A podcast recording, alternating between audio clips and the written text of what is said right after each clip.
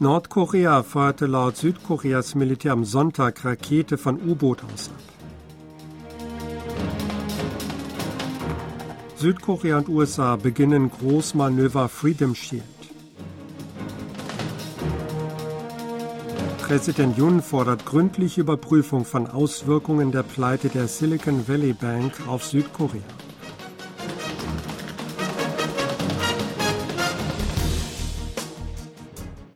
Nordkorea hat dem südkoreanischen Militär zufolge am Sonntag eine Rakete von einem U-Boot in der Nähe von Shinpo in der Provinz Südhamgyong aus abgefeuert. Der Vereinigte Generalstab JCS Südkoreas teilte am Montag mit, er habe am Sonntagmorgen eine nicht identifizierte Rakete entdeckt, die von einem U-Boot in Gewässern nahe der nordkoreanischen Stadt Shinpo abgeschossen worden sei. Das Militär habe die Überwachung und die Wachsamkeit verschärft und halte in enger Kooperation mit den USA die volle Bereitschaft aufrecht, teilte der JCS mit. Der Raketenstart Nordkoreas wird als Aktion aus Protest gegen die gemeinsame Übung Südkoreas und der USA Freedom Shield vermutet, die ab dem heutigen Montag stattfindet. Die nordkoreanische Nachrichtenagentur KCNA berichtet unterdessen am Montag, dass eine Übung zum Start strategischer Marschflugkörper unter Wasser am frühen Sonntagmorgen abgehalten worden sei. Das 824 Yonggong-U-Boot habe zwei strategische Marschflugkörper in der Bucht Gyeongpo im Ostmeer abgefeuert. Der Start erfolgte drei Tage nachdem Nordkorea am 9. März von Nampo aus sechs ballistische Kurzstreckenraketen in Richtung Westmeer abgefeuert hatte.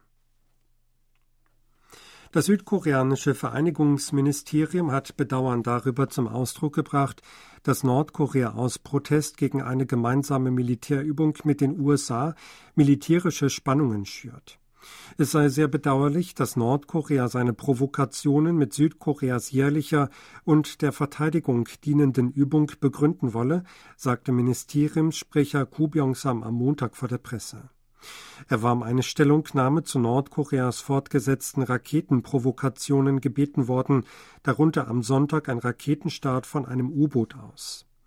Man hoffe, dass Nordkorea erkennen werde, dass mit der Erhöhung der Spannungen auf der koreanischen Halbinsel nichts zu gewinnen sei, hieß es weiter.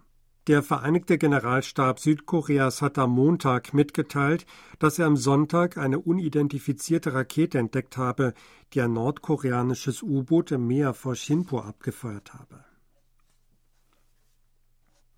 Südkorea und die USA haben am Montag die Militärübung Freedom Shield begonnen.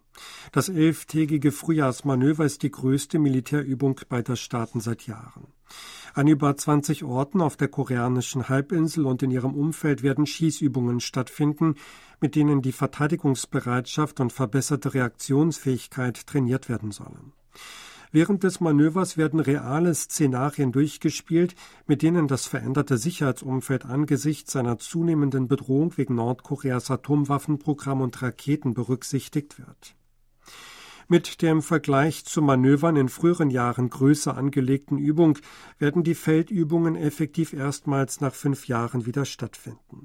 Die Übungen waren in der Form zur Zeit der Vorgängerregierung von Moon Jae-in ausgesetzt worden. Präsident Yun Song-yeol hat angeordnet, die Auswirkungen der Pleite der US-amerikanischen Silicon Valley Bank auf die koreanische Wirtschaft gründlich unter die Lupe zu nehmen. Die Forderung habe Jun bei einem Treffen mit seinen Chefsekretären am Montag unterbreitet, teilte sein Sprecher Ido Un mit. Infolge des Kollapses der Bank in den USA breiteten sich Unsicherheiten auf dem Finanzmarkt aus, sagte Jun.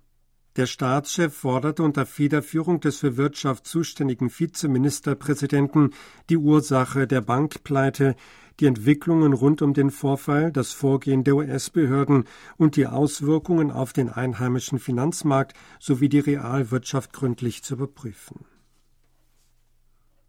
Der nationale Rentendienst NPS Südkoreas sucht angesichts der Aktien der SVB Financial Group und der Signature Bank in seinem Depot nach Maßnahmen. Zur SVB Financial Group gehört die pleitegegangene US-amerikanische Silicon Valley Bank. Nach deren Kollaps wurde auch die Signature Bank in den USA geschlossen. NPS teilte mit, man beobachte die Schließungen der SWB und der Signature Bank genau und arbeite an Gegenmaßnahmen. Man werde Bemühungen unternehmen, um die Verluste einzudämmen.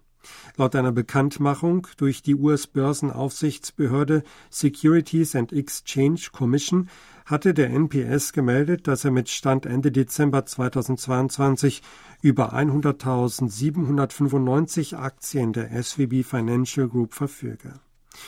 Nach Angaben des NPS Investment Management auf dessen Webseite wird der Wert der Investitionen des Rentendienstes in Aktien der Gruppe mit Stand Ende 2021 auf 362,4 Milliarden Won oder 277 Millionen Dollar geschätzt.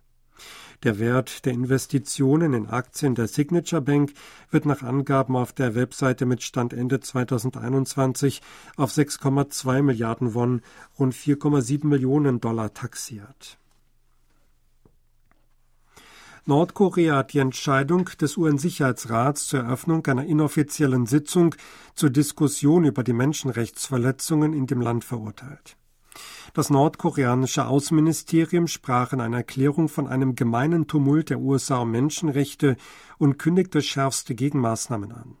Die teuflischen, feindlichen Handlungen der USA, die Nordkorea ablehnten, hätten ein so gravierendes Maß erreicht, dass man nicht mehr mit verschränkten Armen zusehen könne, hieß es in der heute durch die Nachrichtenagentur KCNA veröffentlichten Erklärung.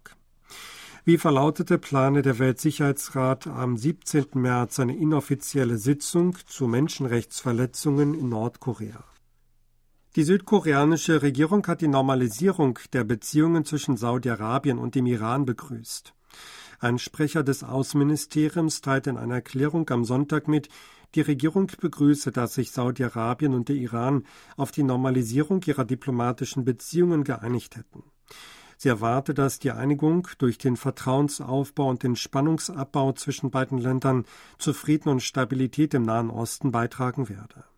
Saudi-Arabien und der Iran hatten am Freitag vereinbart, ihre Beziehungen zu normalisieren und wieder eine Botschaft im jeweils anderen Land zu eröffnen.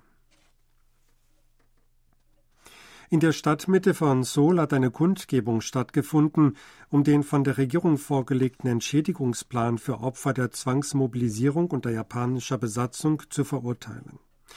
Die Bürgerorganisation Kampagne für Frieden und historische Gerechtigkeit für Korea und Japan veranstaltet am Samstagnachmittag auf dem Platz vor dem Solar Rathaus eine Kundgebung, um eine sofortige Zurücknahme des Regierungsplans zu verlangen. Die Teilnehmer forderten Japan auf, sich für die Kolonialherrschaft und die Zwangsmobilisierung zu entschuldigen und die Opfer zu entschädigen.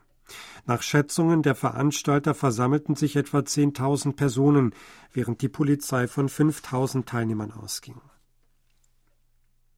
Die Amadea, ein Kreuzfahrtschiff einer deutschen Reederei, ist am Montagvormittag in den Hafen von Sokcho an der Ostküste Südkoreas eingelaufen.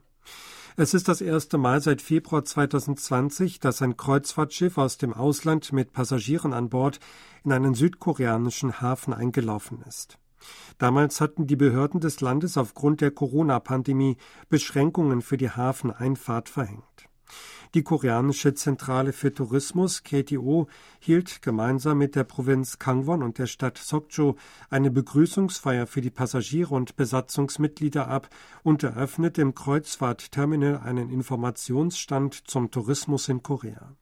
Die KTO entwickelte gemeinsam mit Silversea, einer Reederei von Luxuskreuzfahrtschiffen, Angebote für Reisen nach Südkorea, damit bis 2024 Kreuzfahrtschiffe in allen fünf Anlaufhäfen in Südkorea anlegen können. Das sind Sokcho, Busan, Jeju, Incheon und Yeosu. Sie hörten aktuelle Meldungen aus Seoul, gesprochen von Sebastian Ratzer.